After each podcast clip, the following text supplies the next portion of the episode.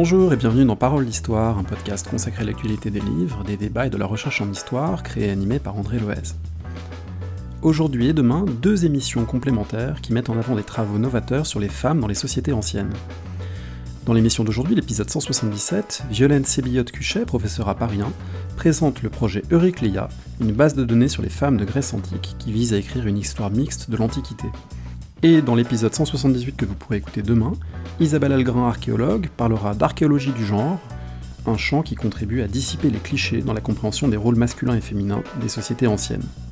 Deux émissions pour lesquelles vous retrouvez toutes les références de textes cités durant la discussion sur notre site parolehistoire.fr. N'oubliez pas que vous pouvez vous abonner, iTunes, Deezer, Spotify, etc. Vous pouvez également donner une note au podcast, contribuer via PayPal à ses coûts de fonctionnement, et nous retrouver en ligne sur le réseau social de votre choix, Twitter, Instagram, YouTube ou Facebook. Well, I guess it's official. We're now on Facebook. Merci de votre écoute et tout de suite, Violaine Sébillotte-Cuchet. Je suis avec Violaine Sébillotte-Cuchet, bonjour. Bonjour. Vous êtes professeur à l'université Paris 1 Panthéon-Sorbonne, professeur d'histoire grecque, et vous venez de faire paraître dans la revue Métis un dossier euh, avec un article que vous avez co-signé concernant le projet Eurycléa autour des noms des femmes de l'Antiquité grecque, dont on va parler. Et peut-être qu'avant d'en parler, on pourrait présenter euh, en quelques mots cette revue Métis, qui a une place assez singulière dans le paysage des études antiques et qui est une revue importante. Oui, une place singulière. Je pense que euh, vous avez raison de le souligner. C'est une revue qui, à mon avis, est unique, hein, j'ai osé le mot, unique euh, dans le dans le champ de l'antiquité et des études sur l'antiquité euh, parce qu'elle a une approche anthropologique très très claire et plus que ça, elle a aussi une je pense qu'elle a elle a aussi un projet intellectuel engagé.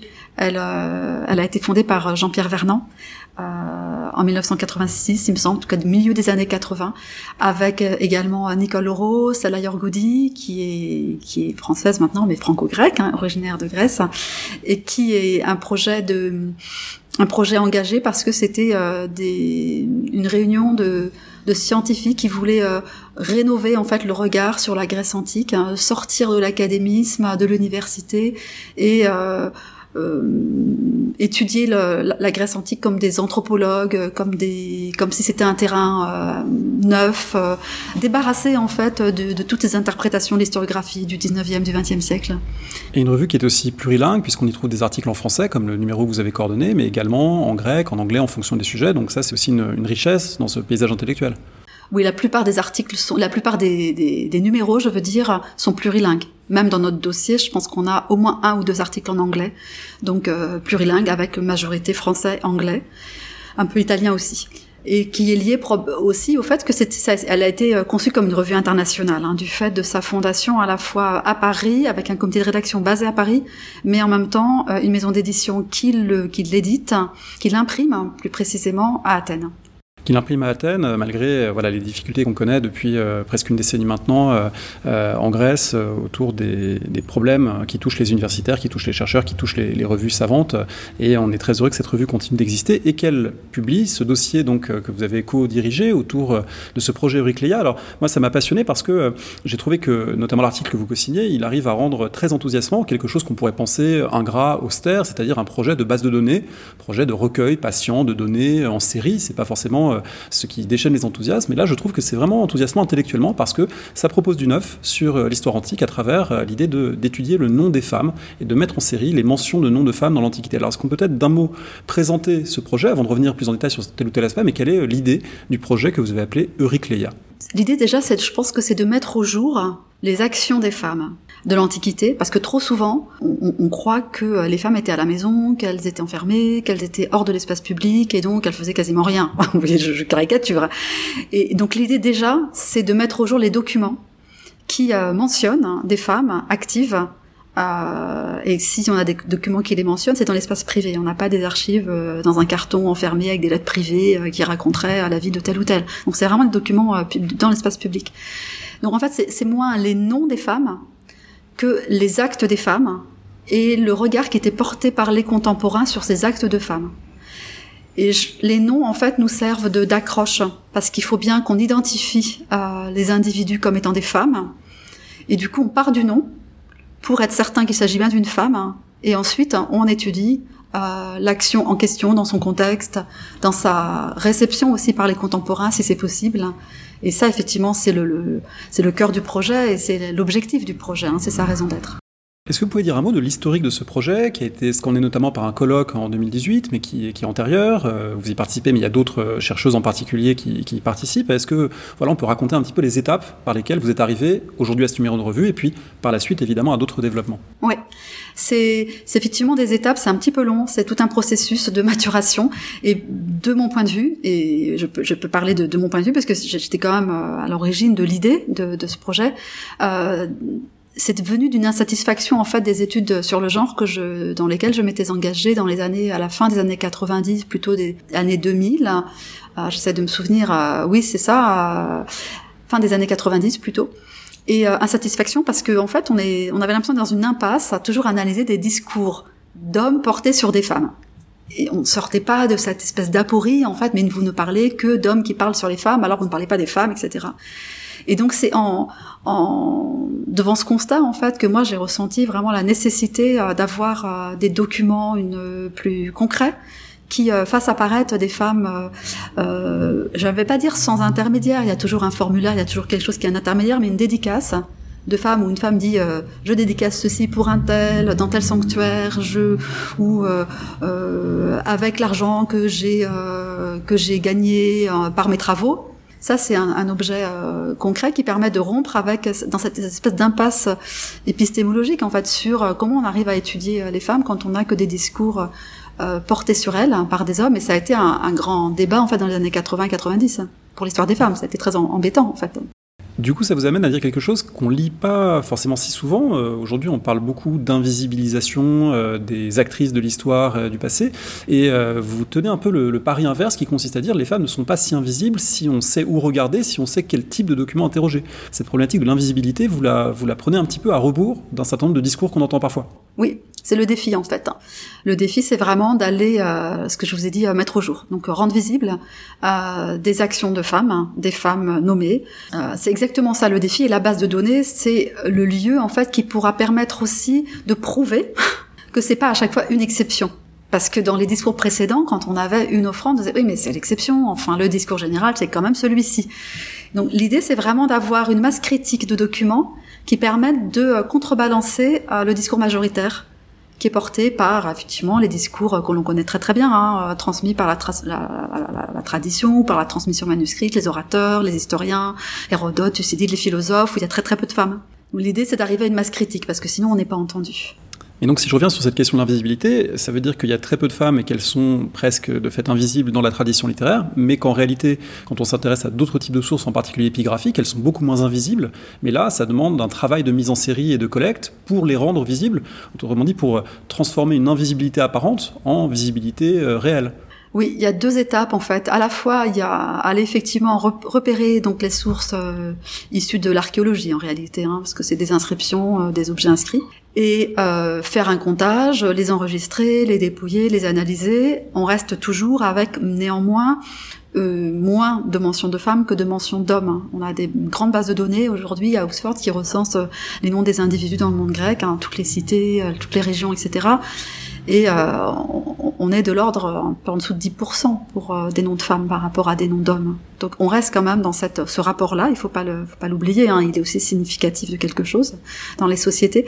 Mais une fois qu'on a fait ce travail, on voit dans quel domaine elles agissaient, on voit comment elles agissaient, et du coup ça nous permet de relire la tradition ou alors les sources dites littéraires, de les relire avec un œil neuf et de s'apercevoir que finalement derrière les phrases il y a des non-dits, il y a de l'implicite, il y a des allusions, il y a aussi du bluff ou des stéréotypes qu'on peut pas prendre pour argent comptant et qu'en réalité on, on, peut nous du coup imaginer plus de choses que ce qu'on faisait auparavant quand on n'avait pas la masse des données euh, à côté. Alors on a sauté quelques étapes pour arriver finalement au projet tel qu'il va être, mais euh, il y a eu ce cheminement qui vous a conduit donc d'une insatisfaction devant un peu les impasses de l'histoire du genre tel qu'il fonctionnait euh, à un projet positif de construire des savoirs. Ce projet ensuite il s'est étoffé. Aujourd'hui il a la forme d'un carnet euh, hébergé sur euh, hypothèse euh, qui permet de, publier des billets, euh, d'annoncer des événements, de, faire des rencontres. Ce colloque de 2018, d'autres chercheurs ou chercheuses aussi qui vous ont rejoint. Donc comment ça s'est un petit peu étoffé? Alors on a donc créé un groupe 2014-2015 à peu près, avec donc bon tout le tralala qui va avec, hein, des poses de projets, financement, patati patata, parce que le groupe... Tout ce qui fait le, plaisir quotidien des universitaires, c'est monter des projets, déposer des dossiers, c'est vraiment ce qu'on préfère faire. Voilà, voilà, bien sûr que non, mais on est obligé de le faire si on veut un petit peu inventer quelque chose, se donner des moyens d'une certaine autonomie et aussi créer des ponts avec des chercheurs qui sont pas dans les mêmes équipes de recherche. Là, en l'occurrence, euh, il y a un noyau euh, dans l'équipe à laquelle j'appartiens, Anima. Mais euh, et, moi, je suis vraiment héritière aussi des travaux qu'on fait avant moi dans cette équipe et dans l'université à laquelle j'appartiens, des, des quelqu'un comme par exemple Pauline Schmidt-Pantel. Hein. vraiment, je me sens directement l'héritière en fait, même si évidemment on travaille maintenant un peu différemment, mais c'est normal, c'est les évolutions. Elle est interviewée d'ailleurs hein, dans le, oui, tout à fait. numéro de revue. Absolument. Et puis et puis après, ben les ponts, parce que on n'est pas si nombreux en fait à avoir euh, le même objectif de recherche sur ce domaine-là. C'est comme un petit monde, hein, les chercheurs sur l'Antiquité euh, grecque en France, même à l'international. Et du coup, euh, on a monté un groupe donc avec une collègue à Strasbourg, Sandra Beringer, une collègue à Toulouse, deux collègues à Toulouse, Adeline Grand-Clément et Sandra Perret-Nogues. Et donc à toutes les trois avec des compétences un peu différentes, des spécialités un peu différentes on s'est retrouvés et on a fait des ateliers.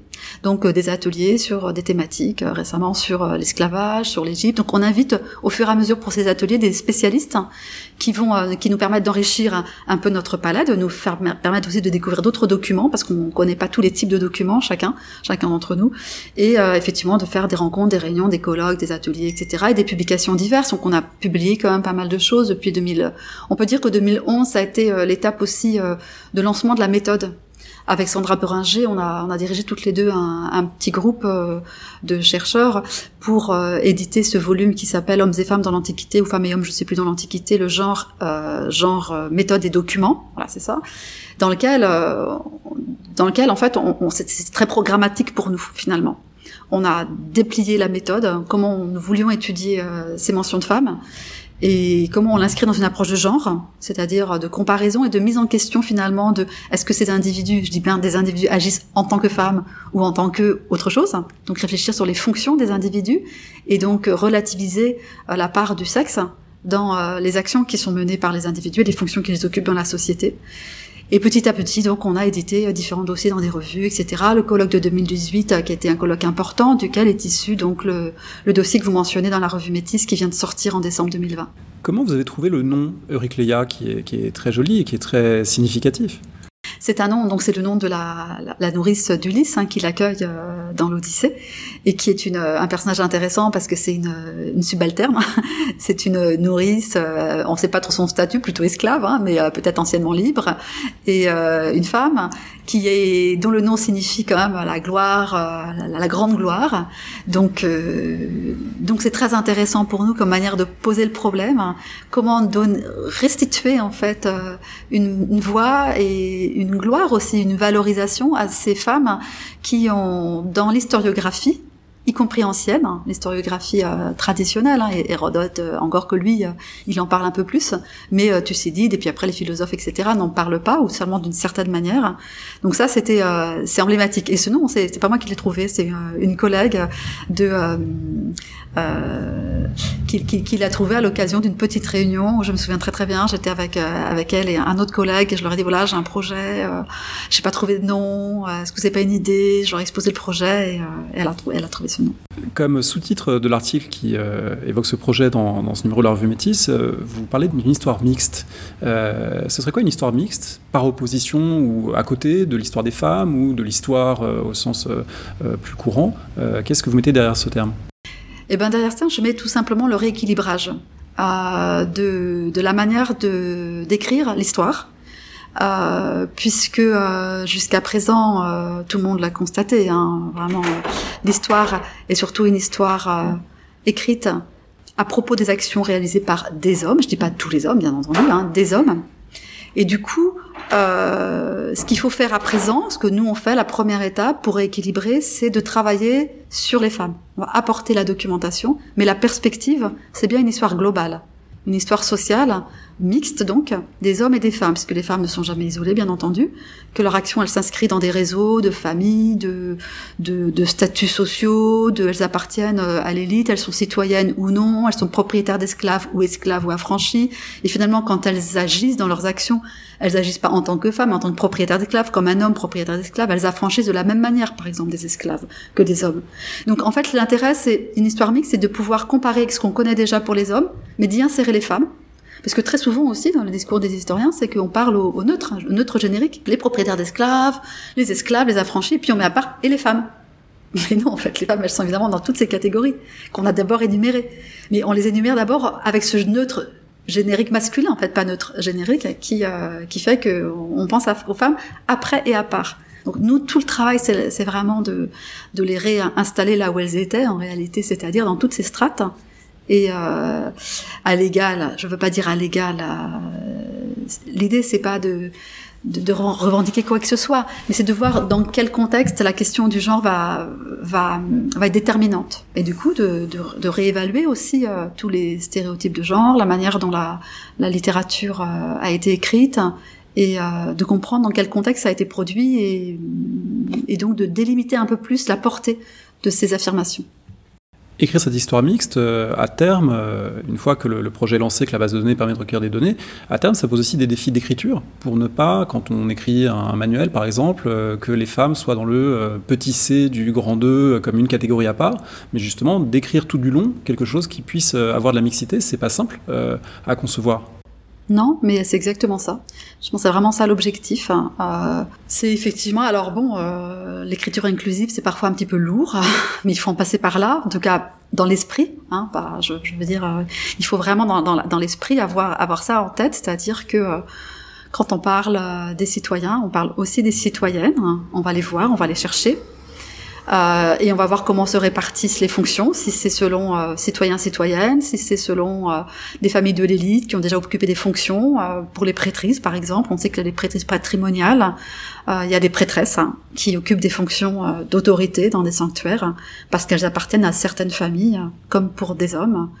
Et donc ça, ça permet aussi de relativiser la, la césure du sexe ou du genre, en tout cas du sexe, de la relativiser pour l'articuler avec euh, toutes les autres différenciations sociales qui sont euh, très souvent euh, en tout cas qui sont au moins aussi importantes.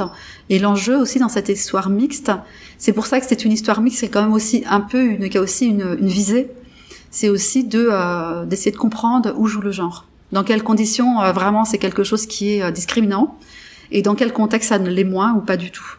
Dans quel contexte c'est une domination? Dans quel contexte c'est un élément plus, euh, plus d'arrière-plan euh, d'une vie sociale qui se, qui se déroule suivant d'autres clivages ou d'autres enjeux? Voilà, et qui n'est pas forcément euh, euh, déterminant ni pour accomplir l'action, ni pour l'évaluation de l'action de la part euh, des contemporains. Et je veux pas dire que le genre ne joue pas comme un glacis général. Et là, je parle plutôt de la rhétorique, hein, du langage. C'est-à-dire que cette grammaire du genre euh, qui a été très très bien décrite dans les années 80-90, ça fonctionne. Hein, le masculin, le féminin, euh, pour euh, décrédibiliser des hommes, ça, ça fonctionne toujours comme grammaire. Mais en tant qu'individu, pour les individus, il faut aller voir plus précisément comment ça fonctionne sur le terrain. Je veux là proprement à proprement parler. Cette collecte d'individus, ça passe par un, donc un projet de collecte de mentions de noms, euh, de documents qui portent ces noms. Ça s'inscrit à la fois dans un, une tradition prosopographique sans être tout à fait la prosopographie. Est-ce qu'on peut peut-être revenir sur euh, des grandes entreprises du passé qui ont conduit des chercheurs euh, sur l'Antiquité romaine et grecque à collecter, par exemple, les noms de sénateurs et de chevaliers romains, à collecter les noms de citoyens athéniens? Il y a eu déjà des grandes bases de données qui ont été faites. À la fois, c'est très important que ça existe, et votre projet est pas tout à fait identique. Ah oui, moi je dirais même qu'il est complètement différent. Ça n'a vraiment rien à voir avec la prosopographie. Et c'est vrai qu'au début, on n'était pas très clair là-dessus, parce que euh, nous-mêmes, euh, euh, en fait, on tâtonne hein, quand on quand on écrit un projet, quand on le met en place petit à petit avec les ateliers. On a mis vraiment beaucoup beaucoup de temps pour avancer sur la méthode, pour être bien certain de certaines de ce que l'on visait. Mais c'est pas du tout une prosopographie. Une prosopographie, en fait, c'est la reconstitution des itinéraires de vie euh, des individus. Et donc, euh, la première chose, c'est on reconstitue la famille pour voir le fils, le père, l'oncle, etc., les réseaux familiaux. Et on restituait aussi euh, en premier les carrières. carrière donc sénatoriale pour Rome, le carrière civique dans les cités grecques. C'est des entreprises qui ont débuté tout début du XXe siècle et qui se focalisaient sur d'abord une littérature écrite, hein, puis très vite l'épigraphie quand même, mais avec ce dont on disposait, hein, c'est aussi les grandes fouilles, elles ont commencé à la fin du 19e siècle, donc tout ça, ça s'est fait progressivement.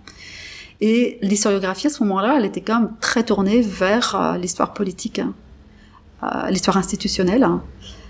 et la prosopographie, c'est ça son ancrage.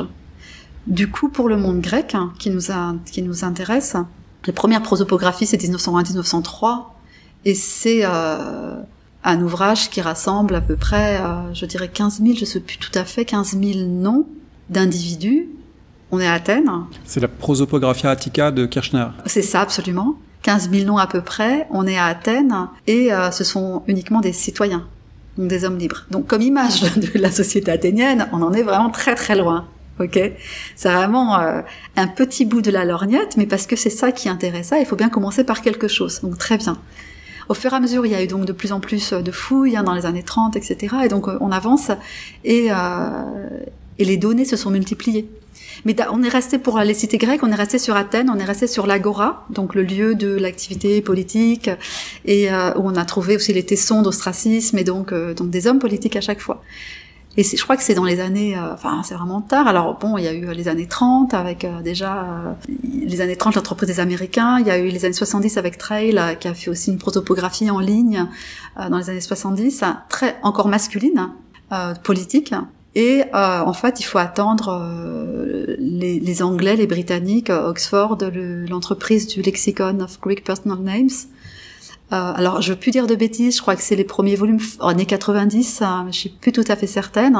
Et la mise en ligne euh, ensuite euh, qui a suivi année 2000, et c'était vraiment un outil extrêmement important, qui est bien plus exhaustif, qui d'abord est sorti d'Athènes. Donc il y a eu aussi ça, aussi sortir de l'athénocentrisme, parce que la domination des sources athéniennes, c'était une domination littéraire donc euh, Hérodote, Thucydide, Platon, les philosophes, euh, le théâtre tragique, dont on ne savait pas trop quoi faire d'ailleurs, hein, puisqu'il y a des personnages de femmes, mais c'est quand même que des personnages, euh, c'est de la fiction.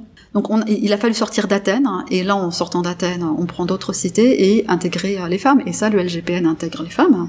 à peu près 50 000 mentions de, femmes. Et du coup, on, mais on n'a pas encore non plus intégré les esclaves. Et c'est pas facile, hein, l'identification. Tout ça, c'est des travaux quand même très compliqués pour identifier le statut de ces individus. Mais on reste toujours dans la catégorie des libres, hein, donc on ne représente pas toute la société. On reste, euh, mais on n'est plus dans une domination attique. Hein. Là, vraiment, on a élargi le, le champ et les femmes sont incluses. Mais tout ça, c'est vraiment récent, vous voyez très récent. Et du coup, en quoi vous, vous, avez choisi de ne pas faire justement de la prosopographie? Quels sont les, décalages? On a déjà un petit peu dit avec l'idée de, de, mettre en contexte le nom, de le relier à des pratiques, mais euh, euh, en quoi l'angle quand même est différent? Alors, on pourrait dire quelque part que les biographies de ces femmes ne nous intéressent pas du tout. Donc euh, nous, les itinéraires, reconstituer leur vie, ça nous intéresse pas du tout. C'est un peu faux ce que je dis, hein, je caricature, parce qu'évidemment, plus on a d'éléments sur euh, la personne qui est nommée, plus ça nous intéresse quand même. Euh. Mais disons que c'est pas notre objectif, contrairement aux entreprises de prosopographie, mais vraiment pas du tout. Nous, ce qui nous intéresse véritablement, c'est dans la mention du nom, c'est sur quel objet, déposé à quel endroit, pour quelle visée pratique dans la société qu'il a, dans laquelle ça a été produit. Donc c'est vraiment l'acte, l'acte qui est enregistré pas seulement ce qui est écrit, mais aussi l'acte même d'enregistrer ce nom et de le poser à cet endroit-là, dans ce contexte-là. Est-ce qu'on peut prendre un exemple concret, par exemple euh, dans, un sanctuaire, pour illustrer cette démarche? Oui, par exemple, euh, euh, une citoyenne, Xenocratea, qui va, alors peut-être une prêtresse, on n'en sait rien au fond, mais dont on a conservé un, un bas-relief avec une inscription, un bas-relief sculpté assez riche qui montre euh, une assemblée euh, divine. Et probablement elle-même avec un enfant et elle, elle dédie ce bas-relief stèle euh, aux divinités du lieu, peut-être un sanctuaire qu'elle fonde près de la rivière, ses fils en Attique. Et elle explique qu'elle fait sa dédicace, ce, ce, ce don au dieu, qu'elle elle va même fonder un hôtel, hein, donc un sanctuaire pour pour remercier euh, les divinités pour les bienfaits qu'elles ont, qu'elles ont accordés à, à, à, son fils. On ne sait pas exactement la nature de ces bienfaits.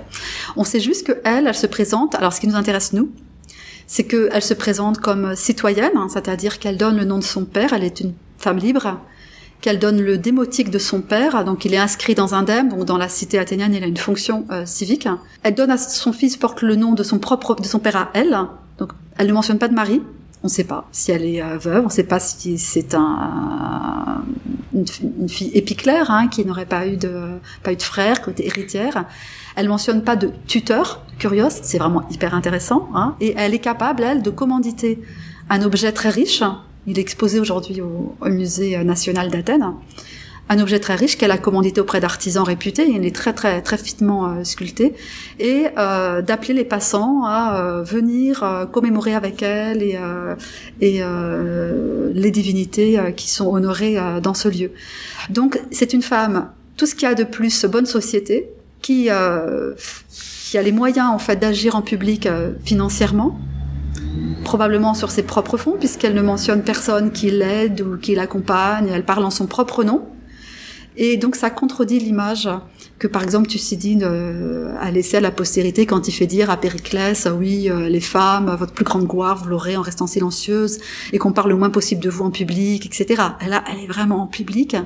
Et euh, c'est une femme de bonne vie, enfin, de, statut élevé dans la cité. Pour euh, analyser ce document de façon pertinente, il faut aussi être capable de repérer points communs, différences avec le même type de dédicace qui serait faite par un homme, et de repérer finalement que là, la coupure du masculin du féminin, elle est opérante pas. En tout cas, on ne peut pas étudier uniquement ça du point de vue féminin, il faut aussi le mettre en lien et en série avec l'équivalent du côté mieux connu masculin de la société. Absolument, tout à fait. Il faut faire systématiquement ce travail-là. Donc, euh, comparer avec les offrandes faites par les hommes, comment ils se nomment, eux? Est-ce qu'ils utilisent le patronyme comme elles euh, Est-ce qu'ils font des offrandes pour le même type de bienfaits rendus par euh, les divinités? Est-ce qu'ils s'adressent aux mêmes divinités? Est-ce que et bon et ça euh, ça, c'est quelque chose qu'on peut faire euh, pour les dédicaces en général. Alors, on peut trouver euh, des sanctuaires plutôt euh, féminins ou des sanctuaires plutôt masculins, mais quand même, c'est des pratiques mixtes en fait. Hein. Ça, les, dépôts d'offrandes, comme les épitaphes. Hein, les, Alors, on a beaucoup de mentions de femmes dans des épitaphes, les stèles funéraires. Il y a bien sûr des différences dans la manière de représenter une femme avec même le vêtement et des objets qui lui sont associés, que ce soit une boîte, un dieu, des, mais et, les adjectifs qui lui sont coller. Mais euh, ce qui nous intéresse, nous, c'est euh, au-delà de ces différences sur lesquelles on a souvent beaucoup insisté euh, dans l'historiographie plus récente, hein, au XXe siècle par exemple, nous, ce qui nous intéresse, c'est aujourd'hui de travailler aussi sur les capacités de ces femmes. On peut toujours voir les différences, bien entendu, mais montrer aussi qu'elles avaient l'accès à cette agency dans l'espace public, sans oublier les contraintes institutionnelles. Hein. C'est vrai qu'elles vont pas à l'Assemblée, elles vont pas voter les décrets, elles vont pas avoir des fonctions à la guerre. Donc il y a des réelles contraintes. Hein. On ne va pas les nier, on, les, on en tient compte. Mais ce qui nous intéresse pour faire avancer la recherche, hein, pour aller plus loin, c'est de voir aussi euh, ce qu'elles pouvaient faire, parce que là-dessus on a beaucoup de travail. Ça a été beaucoup moins étudié. On a parlé des sanctuaires, il faut dire au passage que vous n'allez pas recueillir les noms de déesses, euh, qu'on parle de femmes réelles et concrètes. Oui, il y a beaucoup de travail à faire sur euh, les femmes euh, qui ont existé. Donc, euh, on laisse de côté les déesses. C'est très compliqué, les divinités. En même temps, c'est hyper instructif parce que du côté des divinités, on s'aperçoit que des divinités vont, quand on parle de fonction, puisque c'est ce qu'on fait avec les femmes, occupent des fonctions dont on aurait pu s'attendre à ce qu'elles soient remplies par des hommes. Hein. Des déesses à la guerre, on en connaît. Euh, des déesses qui dominatrices, euh, c'est évidemment euh, le propre même de la divinité, hein, c'est de la puissance. Qui, qui arbitrent, qui prennent des décisions de justice. Exactement, exactement. qui font du mal aux pauvres petits héros, qui sont bien bien petits quand il y a une déesse en face d'eux. Donc c'est intéressant, c'est très suggestif. Là-dessus, on a plus travaillé, je pense, euh, même dans le volume euh, l'histoire des femmes en Occident qu'a dirigé Pauline Schmidt-Pantel, l'article de Nicole Leroux sur qu'est-ce qu'une déesse. Elle a vraiment déjà travaillé euh, beaucoup cette question, ouvert les pistes hein, sur cette. mais c'est très suggestif hein, aussi pour nous. Plutôt que de laisser ça du côté des divins, dire oui, mais c'est les déesses, etc. Suggestif pour se dire oui, mais quand même, ça, est-ce que ça nous dit pas quelque chose aussi de l'agency en fait des femmes ou du fait que le fait d'être une femme n'est pas forcément toujours le handicap pour tous ces domaines-là de la vie sociale? Donc ça, c'est dans la tête, hein, se dire, euh, il y a peut-être, euh, ça doit débloquer quand même peut-être aussi notre manière de comprendre le, des répartitions que parfois on, a tendance à, à, trop, à trop genrer et euh, se dire, ben, elles sont peut-être aussi légitimes parfois sur dans certains domaines auxquels on s'attendrait pas à les trouver. Et du coup, nous l'enquête vraiment très important histoire sociale, les femmes qui ont existé, parce que c'est de ça dont on a besoin. Est-ce qu'on arrive toujours à repérer en première lecture qui est une femme, euh, qui est un homme euh, dans les documents avec la simple mention du nom? Pas toujours. C'est une question. Euh, là, c'est là, c'est compliqué parfois, parce qu'il y a des, comment dire, il y a des dialectes déjà avec donc des, terminaisons pour les noms qui sont parfois masculines, parfois féminines. Il y a des dans les inscriptions par l'inscription, il y a des lacunes, donc des lettres manquantes. Donc euh, les terminaisons is peuvent être masculines ou féminines, ça dépend de l'accentuation. On n'a pas l'accentuation. Euh, les terminaisons manquantes, euh, nous souvent, bon, ça va être un eta ou un alpha à la fin, on va se dire c'est une femme. Sauf que euh, euh quand la lettre, la fin du nom manque, il faut se fier euh, au contexte textuel hein, en fait pour restituer. bah, heureusement, si on nous dit quelque part que c'est la fille de un tel ou qu'elle a un curieux qui est un tel ou que son mari est là, ouf, on est sauvé. Mais voilà, c'est le genre de, de petites Et puis quand on a des doutes et qui sont vraiment insolubles, hein, parce que ça, ça arrive, ben on, on va pas les traiter. Il faut vraiment se garder de, les traiter. Mais sinon, il faut faire appel quand même à des philologues et des dialectologues aussi. Hein. Moi, je, je, parfois, je, je mon collègue dialectologue, au secours, est-ce que là, euh, Damonassa, c'est bien une femme? Je suis en Akos, en dialecte dorien. Euh, est-ce que tu peux m'assurer que c'est une femme? Quand il me dit oui, oui, c'est bon, ouf, génial. Est-ce que vous avez des objectifs euh, numériques, euh, statistiques, d'arriver à une, certaine euh, taille critique pour pouvoir ensuite faire mouliner la base et en sortir des preuves, des, calculs, des données numériques? Oui, j'ai des objectifs numériques, mais je ne peux pas vous dire quand est-ce que je vais les réaliser. Alors en fait, le problème, là, c'est la question technique et des financements, parce que je suis suis pas capable moi de développer la base moi-même. Euh, il faudrait peut-être que je le fasse, mais j'avoue que je ne le fais pas, de aller me former à, à des bases euh, qui pourraient être, qui pourraient correspondre peut-être à, à, ce que j'ai en tête, au modèle que j'ai en tête. Donc bon, actuellement, on a un informaticien dans mon équipe de recherche qui, qui nous aide, hein, qui travaille sur la base, mais il a beaucoup d'autres choses aussi à faire. Hein. Il n'est pas dédié à ce projet-là, donc euh, c'est normal. Hein. On, on, travaille avec le, le, peu de ressources humaines aussi euh, qu'on a. Mais oui, l'objectif c'est d'avoir déjà un millier de noms de femmes, de moulinets, d'avoir des régions différentes donc euh, d'avoir des régions différentes, d'avoir des types de sources différentes, des papyrus, de l'épigraphie funéraire, de l'épigraphie euh, religieuse, euh, des textes Athènes, de, d'Athènes de la, transmission manuscrite, hein, pour voir justement à la fois bien localiser quand on est plutôt du côté de stéréotypes qui viennent d'un certain lieu, bien identifier les provenances, et puis quand on aura, pour pouvoir comparer en fait non seulement les régions, non seulement les périodes chronologiques, mais aussi pouvoir comparer les pratiques discursives. Quel type de pratique, dans quel type de pratique on a plutôt tendance à présenter les femmes comme euh, comme ceci en groupe hein, déjà et dans quel type de pratique on se on se fiche un peu de leur de leur sexe hein. par exemple quand on a des actes de vente ou des actes de, de, terrain à Athénos dans le dans euh, dans l'Égée dans une île de l'Égée au début, il y a un intitulé du, de l'inscription qui nous dit voilà les locataires, les, les, preneurs de terre et les acheteurs et les vendeurs. Donc c'est du générique pluriel. On peut s'attendre à ce soit a priori, on se dit bah Traditionnellement, ce sont des hommes, évidemment, mais sauf qu'à l'intérieur, bah, il y a des hommes et des femmes qui interviennent comme acheteurs ou comme vendeurs. Et donc euh, là, pour le coup, euh, le genre ne joue pas. Donc c'est intéressant de voir si c'est dans, euh, bon, on a parlé des dédicaces, des stèles funéraires, des actes de vente, des locations de terrain, des décrets publics honorifiques, comment elles sont présentées, est-ce que c'est vraiment différent ou pas? Oui, il y a des différences parfois, mais il faut, il faut préciser en fait dans chaque type de pratique. Et alors, euh, si ou plutôt quand ça va se concrétiser, parce qu'on espère voilà, que ce projet va pouvoir suivre toutes ces, toutes ces pistes que vous développez, euh, euh, vous imaginez quelque chose qui sera en accès libre, qui sera ouvert comme outil, parce qu'il y a également des, dictionnaires linguistiques ou des, répertoires de textes, etc., qui ne sont pas tout à fait en libre accès. C'est un gros enjeu de toute façon pour tout ce qui est base de données scientifiques. Donc comment vous, voyez les choses?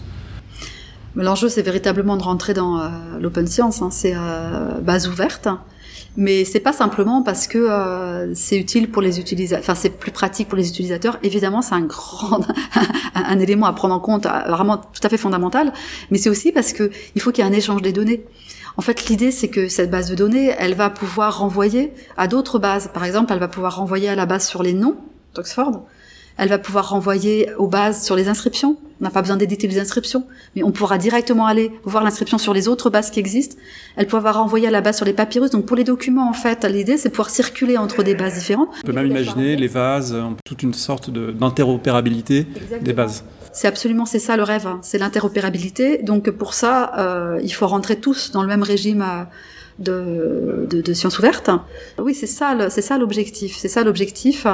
Euh, alors on va avancer brique à brique, hein, petit par petit, petit bout par petit bout, euh, en fonction des financements qu'on va pouvoir obtenir. Je pense par dossier, par comparaison, euh, mais c'est ça effectivement l'objectif. Est-ce que vous avez une idée de ce à quoi ça peut ressembler comme interface, comme moteur de recherche, comme type d'indexation? Ce sera interrogeable de, de différentes manières, j'imagine, peut-être par, par région ou par type de document. Donc vous avez commencé un petit peu à, à réfléchir à tout ça parce que c'est des choses, généralement, il vaut mieux réfléchir au début euh, pour partir sur de, de bonnes bases. Oui. On a fait un cahier des charges hein, pour établir la base de données, donc euh, ça nous a pris beaucoup de temps. On a beaucoup fait beaucoup d'ateliers de, tra de, travail avec euh, des, jeunes, des, des, doctorants, avec euh, des collègues chaque fois qu'ils venaient avec leur propre matériel hein, pour pas les faire travailler sur autre chose que ce sur quoi ils travaillaient euh, et juste repérer les femmes qui étaient dans leur matériel. Donc c'est pas très compliqué en fait tout le monde en a.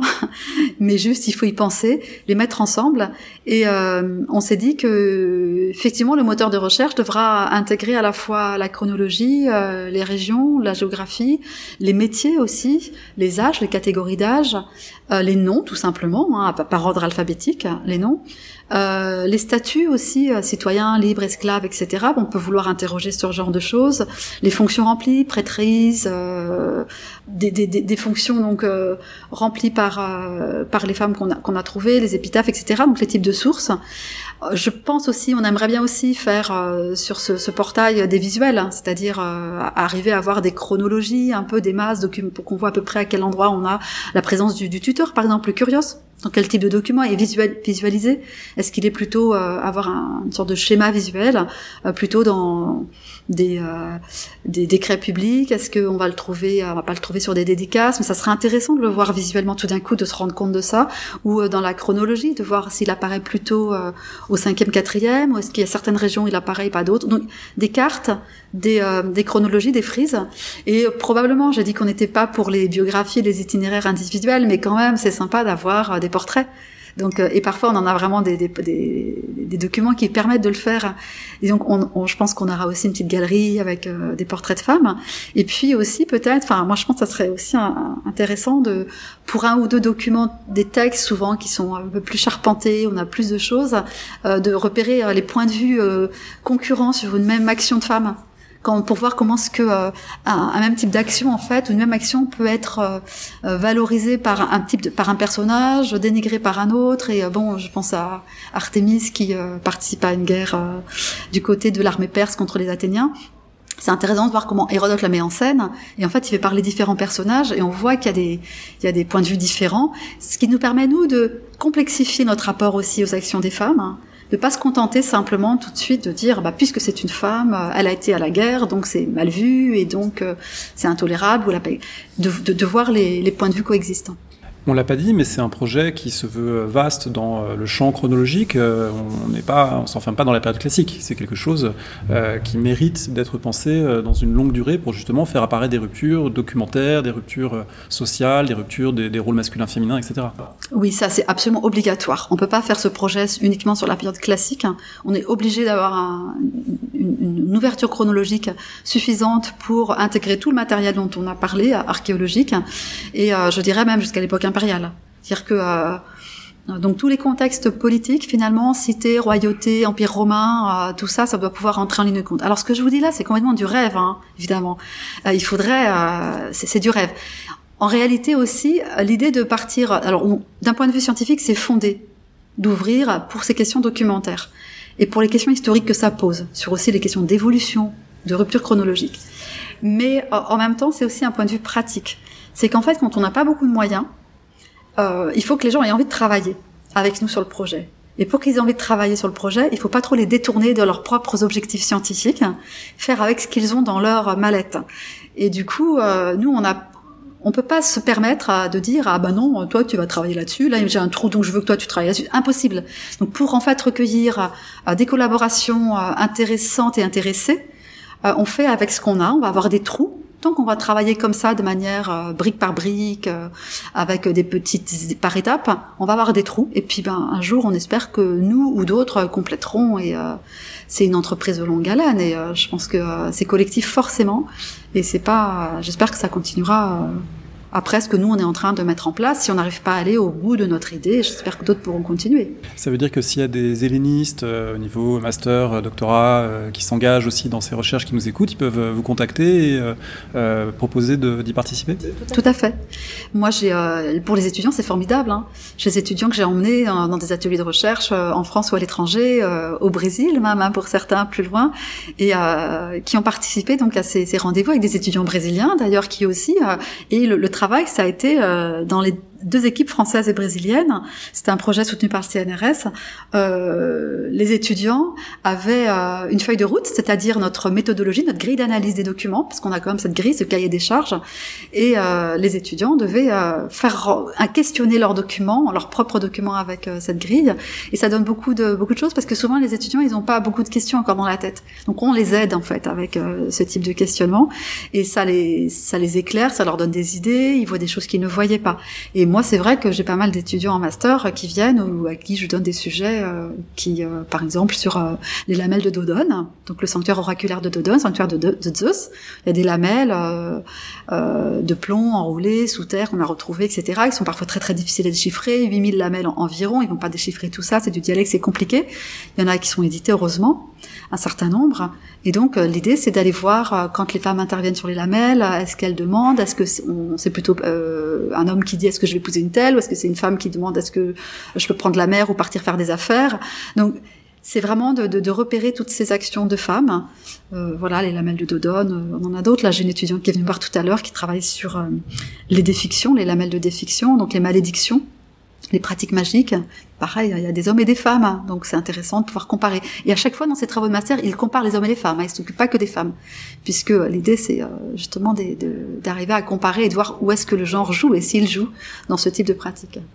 En vous écoutant, on se dit que euh, dans une période qui est pas simple pour l'université, à la fois à cause de la pandémie et plus généralement pour, d'autres raisons, où il y, a, des logiques parfois très, très pesantes sur le monde de la recherche, de l'enseignement, euh, c'est quelque chose qui, euh, ce projet collectif, qui, qui donne une dynamique, qui, qui, donne envie de travailler et de travailler à, plusieurs.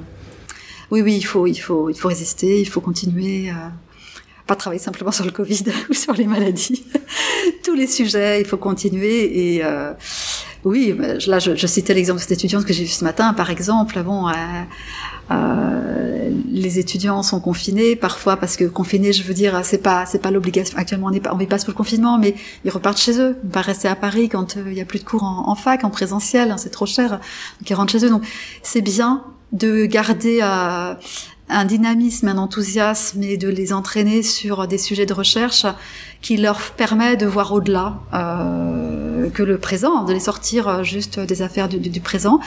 On, peut avec euh, les outils quand même aujourd'hui, on peut aussi avoir euh, des séminaires, des ateliers qui sont quand même malgré tout bon. Certes, on va pas prendre un verre à la sortie du séminaire, c'est ce qu'on disait, c'est quand même très dommage, c'est très triste, mais on, on peut quand même bien échanger on se voit bien, et surtout on peut avoir des collègues étrangers qui se connectent ou des collègues qui habitent très très loin. Donc il y a d'autres choses qui se passent. Et c'est là-dessus qu'il faut, c'est ça qu'il faut valoriser en ce moment, absolument, c'est certain. Est-ce que pour finir, je peux vous demander un conseil de lecture que vous voudriez partager euh, en histoire ou une source ou euh, encore autre chose euh, pour prolonger notre discussion? Alors, conseil de lecture, moi je veux dire que par rapport à, à cette thématique, à ce sujet, il y a un livre qui a été, euh, qui est vraiment très, je trouve, euh, qui mérite d'être lu et qui, décrit très bien aussi euh, l'approche. c'est la thèse de Sandra Boringer, qui a été publiée en 2007, hein, l'homosexualité féminine en Grèce et à Rome. Je pense que c'est, je pense que historiographiquement c'est vraiment important parce que ce livre euh, il parle de quelque chose sur lequel on pensait qu'on n'avait aucune information et donc il était impossible de faire l'histoire de l'homosexualité féminine. tout le monde connaît Foucault, tout le monde connaît euh, l'importance de l'homosexualité masculine euh, dans l'Antiquité grecque, mais du coup, Enfin, pas du coup, mais disons que c'est comme si on avait l'homosexualité masculine et l'hétérosexualité. Donc il y a tout un domaine aussi de l'érotisme féminin qui était complètement passé sous silence. Et je trouve que le travail qu'a fait Sandra, donc qui fait partie de l'équipe Euriclea, il est c'est un travail un peu emblématique aussi de notre démarche, c'est-à-dire de euh, aller chercher, euh, c'est un défi en fait, c'est une gageure d'aller essayer de, de trouver des indices et c'est compliqué, mais on peut le faire euh, voir derrière, voir l'implicite. Nicole Leroux aussi, elle parlait souvent aussi d'aller chercher l'implicite pour trouver des indices de quelque chose qui n'est pas immédiatement apparent dans les textes. Et je trouve qu'elle a très bien fait, et donc je pense que ça, c'est un bon conseil de lecture. Et après, il y a quand même notre exposition qu'on a fait en ligne. Hein. Oui, sortir du gynécée, il faut le signaler. On va mettre le lien sur le site internet Parole l'Histoire. Euh, euh, et le, titre lui-même, Sortir du gynécée, il est aussi emblématique du projet qui est le vôtre. Oui, puis il est dans une, un musée virtuel qu'a qu fondé Christine Barr, qui est quand même euh, quelqu'un qui a beaucoup, beaucoup fait pour l'histoire des femmes, le féminisme en histoire. le musée Muséa, donc sur, à l'université d'Angers. Et elle a accueilli notre projet avec beaucoup, beaucoup d'enthousiasme, très rapidement. Elle a vraiment été formidable. Donc, euh, et elle nous a beaucoup soutenu. Ce, cette exposition, a été traduite en anglais, en portugais, pour vous dire aussi un peu l'orientation de nos, de, nos collaborations. Et donc, je pense que, euh, ouais, ouais, il, est facile d'accès et je ne peux pas faire autrement que le recommander.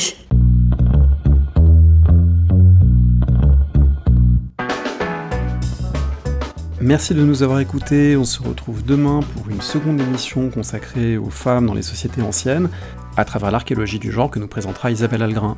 Vous nous trouvez évidemment en ligne sur le site parolehistoire.fr ainsi que sur les réseaux sociaux. Merci, à bientôt